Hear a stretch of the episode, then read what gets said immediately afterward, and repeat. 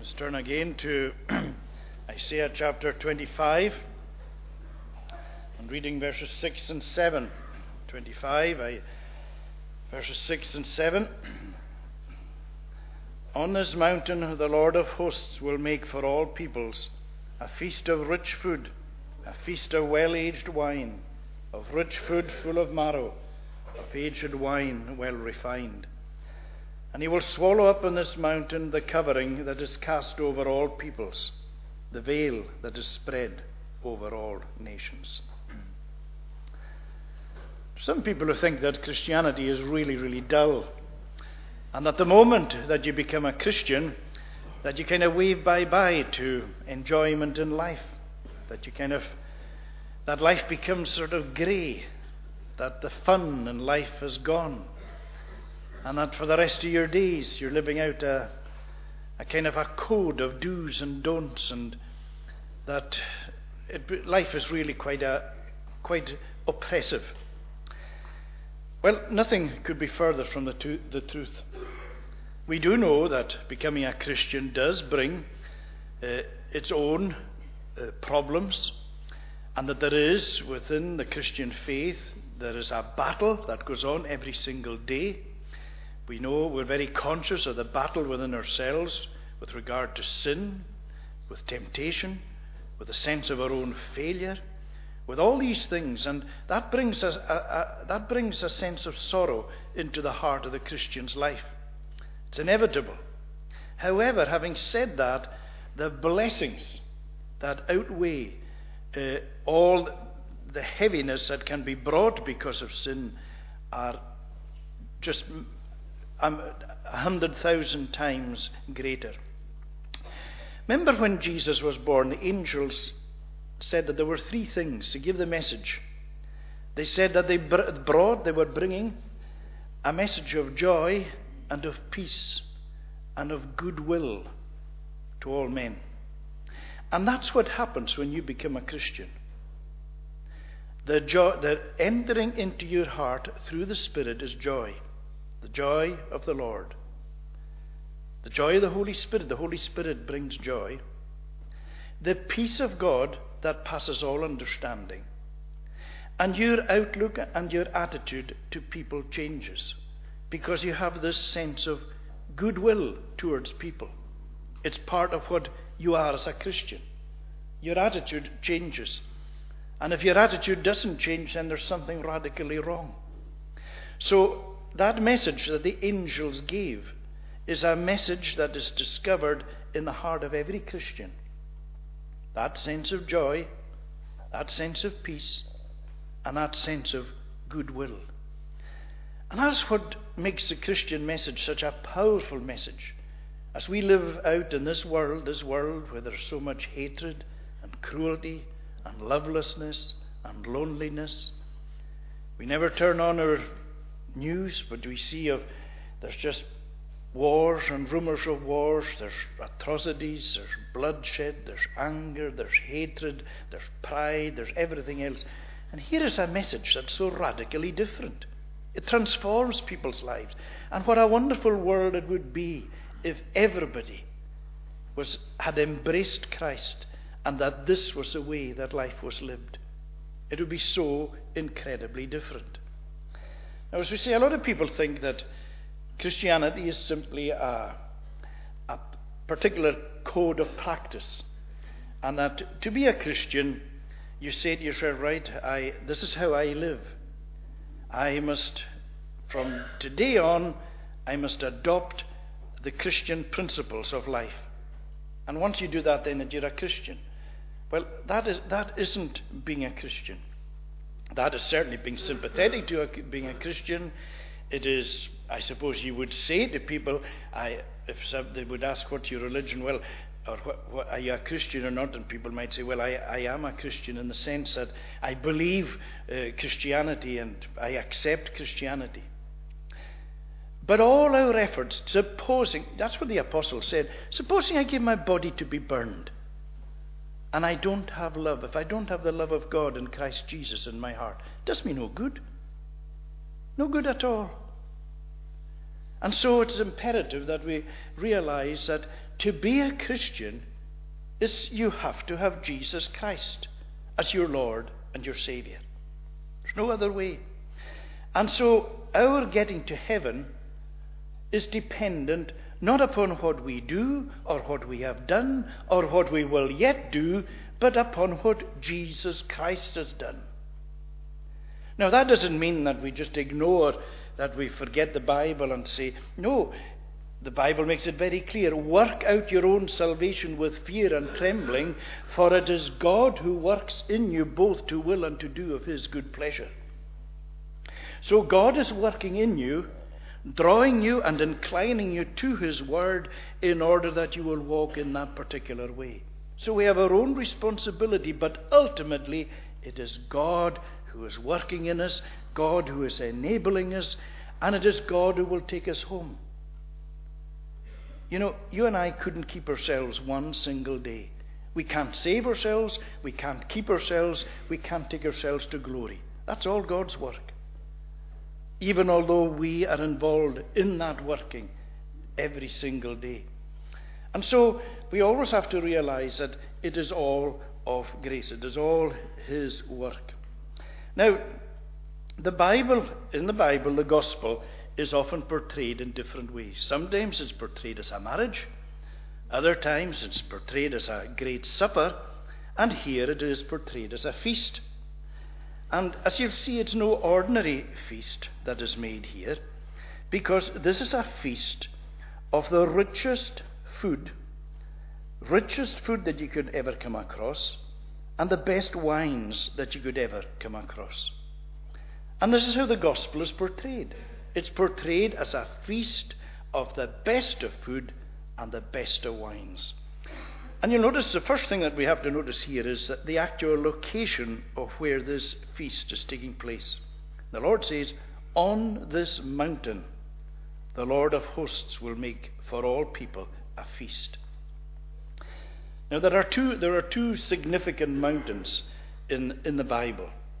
There is, first of all, Sinai. And we always associate Sinai with the law. That's where God gave the law to Moses for the people on Mount Sinai. And the other mountain is Mount Zion. Because Mount Zion is, we always assume or, or think of Mount Zion as where Jerusalem and where God's name was honored and worshipped down throughout the centuries. And it is still, although it's in, in a symbolic way, we still look on the promises that are given to Zion as promises that are given to the church. Today, as you go through the Bible and you see what God is saying of Zion and the promises that He is giving to Zion, that was the place where His, his people, His church was established. These promises belong to you today.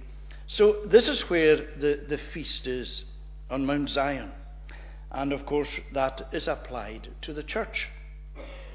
So when we think of the church, the Lord is referring to it, and he says, on this mountain. And I suppose one of the questions we have to ask ourselves in what way is the church like a mountain? Well, I suppose one of the things that you'd have to say is that a mountain is not man made. The Heroes didn't get together and say, you know what, we'll build a Clisham. It's one of the things, it's God made. Every mountain, when you see, when you look around this world, and these great mountain ranges, all, it is God who made this world, and He made things the way that they are. And so, this is a very fitting picture of the church. The church is not man made, it is God made. It belongs to God. Even although sometimes God's people become a wee bit caught up in themselves. And sometimes egos and pride take over and they think that they're more important than God would have them be. Because the church belongs to Him. Jesus Christ loved the church so much that He died for it. The church isn't ours, it's His. And that's one of the most important things always to remember that we belong to Him. We are part of the church, His bride. And so the church is His. We are His workmanship, created in Christ Jesus. Another thing about a mountain is it's immovable. It's always there. You know, you could go away for years. And when you come back, you'd say, whoa, because you see fields that when you left, they were fields from the time you were born. They were always fields. When you came back, it's full of houses. So often things change, but the mountain will stay the same. It's always there. It's one of the things, one, that the landscape is always the same. And that's the same for the church. The church is immovable. That's Psalm 125, you know, where it, it says there about, uh, about the, they in the Lord that firmly trust shall be like Zion hill, which at no time can be removed, but standeth ever still. Isn't that beautiful? And that's the church, which at no time can be removed, but standeth ever still. When you think of all the forces and all the powers that are out attacking the church, when you look at your own life as a member of that church, as an individual belonging to the church, and you see all the forces and powers that are there that you feel could devour you and swallow you up, yet the Lord is saying, They in the Lord that firmly trust shall be like Zion Hill. That's, you're, going to, you're like a, a hill that can't be moved, immovable. That's another of the, the, the great, the great uh, pictures that we have. Again, another thing about the mountain is it's visible. You'll always see the mountain. It's always it's it's way up. And uh, sometimes there are some mountains that you can drive round them and you'll see them from different angles, but they're always there. And so it is with the church. The church is visible. The church is noted. The church, of course, is made up of all, all the people. And uh, the church cannot be hid. That's one of the things. Of course, there are days, you know, there are days when there's a heavy mist. And sometimes the mountains, you look out and you can't see, you can't see the Harris Hills, you can't see the, the South Lochs Hill, you can't see the Uig Hills because the mist is lying so low. But once the sun comes up and the mist disperses, then once again you can see them. And sometimes it's like that with the church as well. Sometimes the mists of sin, the mists of mysterious providences come down, and sometimes its impact and its effect is so low that the church's influence and the church's power seems to have almost gone. And the church that sometimes those, well, the church is made up of individuals, are struggling. It's tough. But you know that when the Sun of Righteousness arises with healing in his wings, that all changes. These mists lift. These sorrows are dispersed. Once again, there's liberty, freedom, there's power. The influence of the church is known and experienced. Lord, is that in times of revival? Something we ought to be always praying for. So again, we see how the great illustration of the mountain and the church. And so we see that the Lord says, in, On this mountain the Lord of hosts will make for all peoples a feast of rich food, a feast of well aged wines. This is no little snack. Here we have this absolutely amazing, delicious, juicy, succulent feast. It's the best of quantity and the best of quality. This is rich food. And you notice what, what it says about it that it's a feast of rich food, a rich food full of marrow. Now, we always think of this as the, when you think of marrow as that which strengthens your, your bones and such like. Well, here we are. This is what God's Word is like. When the gospel comes in power, and God's Word, this is what God's Word does. God's Word enriches our lives. Just as you eat food naturally, so spiritually. You know, when you have your devotions in the morning and you begin the day and you ask the Lord, Lord, bless your word to me today. And you might be feeling really down, might be things bothering you, and it's bothering you so much that you've lost your spark, and you're, you're actually feeling, you can almost feel weak and you come to the Word, and the Word just, it opens up before you. and you feel like there's a very strengthening in your bones. You feel your energy coming back. You feel a, a new vitality within you. Circumstances haven't changed, but God's Word has entered in. God has given you the faith to lay hold upon that Word, to make it your own, and it has gone right in, and it has strengthened you and lifted you up. And that is why God's Word is declared to be sweeter than honey, more precious than gold. Because of sometimes the way when you're feeling, and say, say for instance, it's through a, with a death, and you are rightly so, you are broken-hearted, and you're at the low, lowest ebb in your life. And if someone came and said, you know what, I've got ten thousand pounds here for you, that at that moment wouldn't lift you at all. Supposing somebody said, you know what, I'm going to give you, I'm going to give you this or give you that, that, that wouldn't really mean that much. But you go to God's Word, and God gives you the faith to lay hold upon some of the, the beauty, beautiful promises that are there. And in the midst of your grief and your sorrow, a peace comes flooding in that nothing in this world could give. And that's God speaking into your heart. And that's part of what is spoken about in this feast. Because God's Word is a feast. And when we come to God's house every, every day, we're seeking, that's what we're seeking for, for some feeding. We want some food. We want some nourishment. And we should always say to the Lord, Lord, even if it's just in the singing, if it's in the reading, if it's in the preaching, Lord, give me something that will satisfy me, something that will help me along the way. Because it's hard going being a Christian. And we need, we need the strengthening. And so this is what the Lord is promising that He will give this, this nourishment. But you'll notice that it's also, it's not only the most beautiful food, but also the most beautiful wines. That here are wines we read of a feast of well aged wine, aged wine, well refined. If you're looking at that today, these would be wines that'd be mega pricey, incredibly rich, splendid, uh, mature wines. And the, in the Bible, wine has always been looked at at a spiritual level as that which brings joy. Now, at a human level, Eh, the Bible, the Lord, if you go to Psalm 104, and the, the Lord lists many of the blessings that are brought into this world, Many people might find it strange, but one of the things that is mentioned is wine which gladdens the heart. Now, we know that there's few things that can be more abused and misused in this world than wine.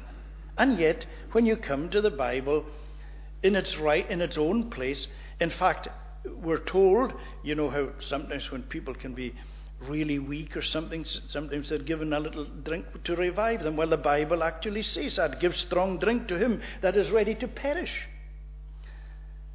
And you know, when we apply that spiritually, here is a wine that will never, can never be abused. Here is the richness, the joy that the Lord brings. You see, the world's joy is shallow, it's empty, it's frothy, doesn't last. But here's a joy that lingers. It's a joy that goes down deep. It's a joy that gives you strength. The joy of the Lord is your strength. In fact, when we go to the Lord's table, it's bread and wine. And of course, the bread is speaking of his broken body and the wine of his blood. But it is also surely as we shelter under the blood of Jesus Christ that we then experience his joy. But, verse 7, very quickly, here's a problem. Well, there was a problem. He will swallow up on this mountain the covering that is cast over all peoples, a veil that is spread over all nations. So you see, there's a huge hindrance to the blessing because there's a covering, a veil that is over all the nations, over all people. And what is that veil? Well, very simply, that veil is a covering of darkness, of ignorance, of unbelief, that covered this world. Because up until the time of the Lord Jesus Christ, this world was held in a covering of unbelief, ignorance, and darkness. There was only this small ray of light falling down in the Middle East into this nation that the Lord had set apart for himself. His people there. And every so often, the, a little ray of divine light would break in, as happened in Moab with the likes of Ruth. Little moments where, uh, as happened in Zidon with the widow woman there, where the Lord was giving a little glimpse. This is what's going to happen in the future. At the moment, it's in this, in, it's centered here. But when Jesus Christ came and died and rose again, and the Holy Spirit came in power, then this veil was lifted. And that's where there was a huge, great gospel spread right throughout this world. And it's going on to this very day. Nations, there are so many people today. It would be really amazing if we could understand or grasp how many people every day are coming to faith in the Lord Jesus Christ. We'd be staggered at it. But there is a massive global spread. It is reckoned there's about 100 million Christians in China alone. I don't know how accurate these figures are, and that is why they're, they're beginning to get worried. Uh, the, the, the, state at the, the spread of Christianity and beginning to police it and get it, go against it because of this massive spread. But this is, you see, the Lord is the Lord is at work. This is removing the veil, the covering, and of course, it all centered in Mount Zion. This is where it where it began, in God's amongst God, God's own land and God's people, and spread throughout the nations of this world. But the thing is, if today you're still without Jesus Christ, this covering, this veil, is still over you because you're not seeing. And you know, you will very easily know whether that veil, that covering, is on you or not. Because there are so many warnings in the gospel. So many, you don't need to go past the words of Jesus. And Jesus spells out 110% clearly to us that except we be born again, except we trust our lives, unless we believe in Him, we will perish. We'll be lost. Not just in this world, but forever. And that's a fearful concept. And yet, when that veil, that covering is over you, that doesn't mean a thing. You can hear about the threatenings of hell, doesn't mean a thing. It's like just water off a duck's back, passes over. Why? Because of this veil, this covering. You can hear the most beautiful invitations from the words of Jesus Christ, where Jesus is pleading. Just as he wept over Jerusalem, there is still that pleading coming. Means nothing when that veil is over you. But just as the Lord removed the veil, and notice how he did it, how, how he did it he will swallow up on this mountain. I love that. It isn't like he'll kind of move it away. It's like he just, it's gone. He swallows it up. It's never, it's not there again. And that's what he does for you. If he has taken that veil away, it'll never return. That doesn't mean that you'll see everything clearly every single day. But you will never, ever go back to where you were. You will never be living in, in blindness and in darkness and in, in, in uncertainty and in carelessness and with no thought of where you're going or what's happening. Never again. Because the Lord will swallow it up. And I'm saying to you today, if today you don't know Jesus, and you're, you say to yourself, you know, to be honest, it's not bothering me.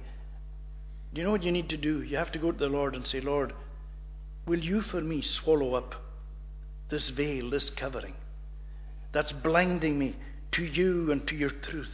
So that I'll get to see you, so that I'll lay hold upon you, so that everything will be clear, so you'll help me to believe in you. Because that's a, that's the wonder, the beauty of the gospel of Jesus Christ. And that's what he's going to do. He will swallow up on this mountain the covering that is cast over all the peoples, the veil that is spread over all nations. We're not going to look at verse 8 just now, maybe another time. And that's what he's going to do with death. He will swallow up death forever. Wow. You know, when you think of death and the grave, that's, that's swallowing. That's what the grave is always doing.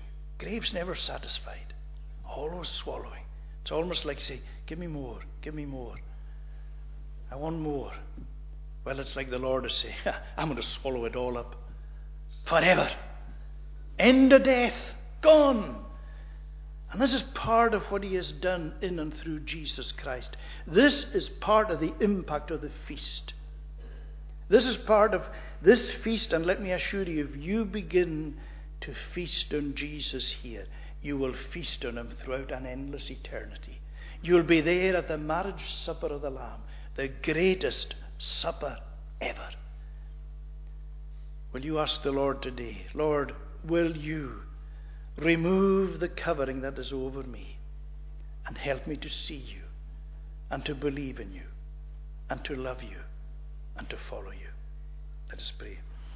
O oh Lord, we, we give thanks for this great word of yours, a word that challenges us, a word that encourages us, a word that shows us how things are. And we pray, O Lord, that you will make clear to us the gospel of Jesus Christ. Give us a simple understanding of your truth. Take away, Lord, the obstacles that hold us back, because there are so many hindrances, so many things. Take away our unbelief. Take away the, the veil so that we will see you clearly, so that the way of salvation that might be hidden to some today might become abundantly clear. What they heard about but couldn't see, all of a sudden they can see it. Like the, like the man said, I once was blind, but now I see. O oh Lord, then we pray that that might be true for every single one of us here, that we will, will know you and believe in you and trust in you. Take us to our home safely. Bless a cup of tea, coffee in the hall. Do us good, we pray, taking away sin in Jesus' name. Amen. We're going to conclude singing in Psalm, Psalm number 16. Psalm number 16, uh, verses 8 to the end, and the tune is Golden Hill. This is in Sing Psalms, it's page 17.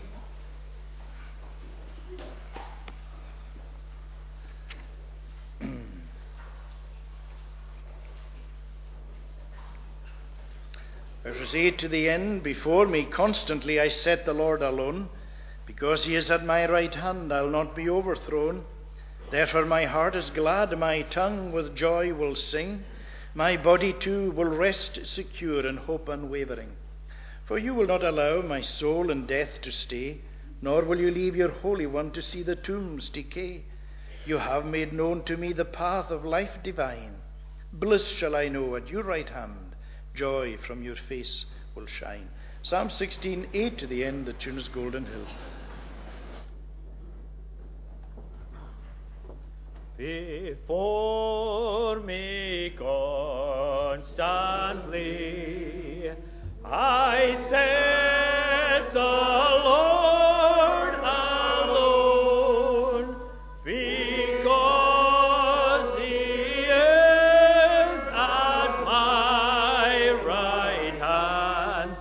Ah.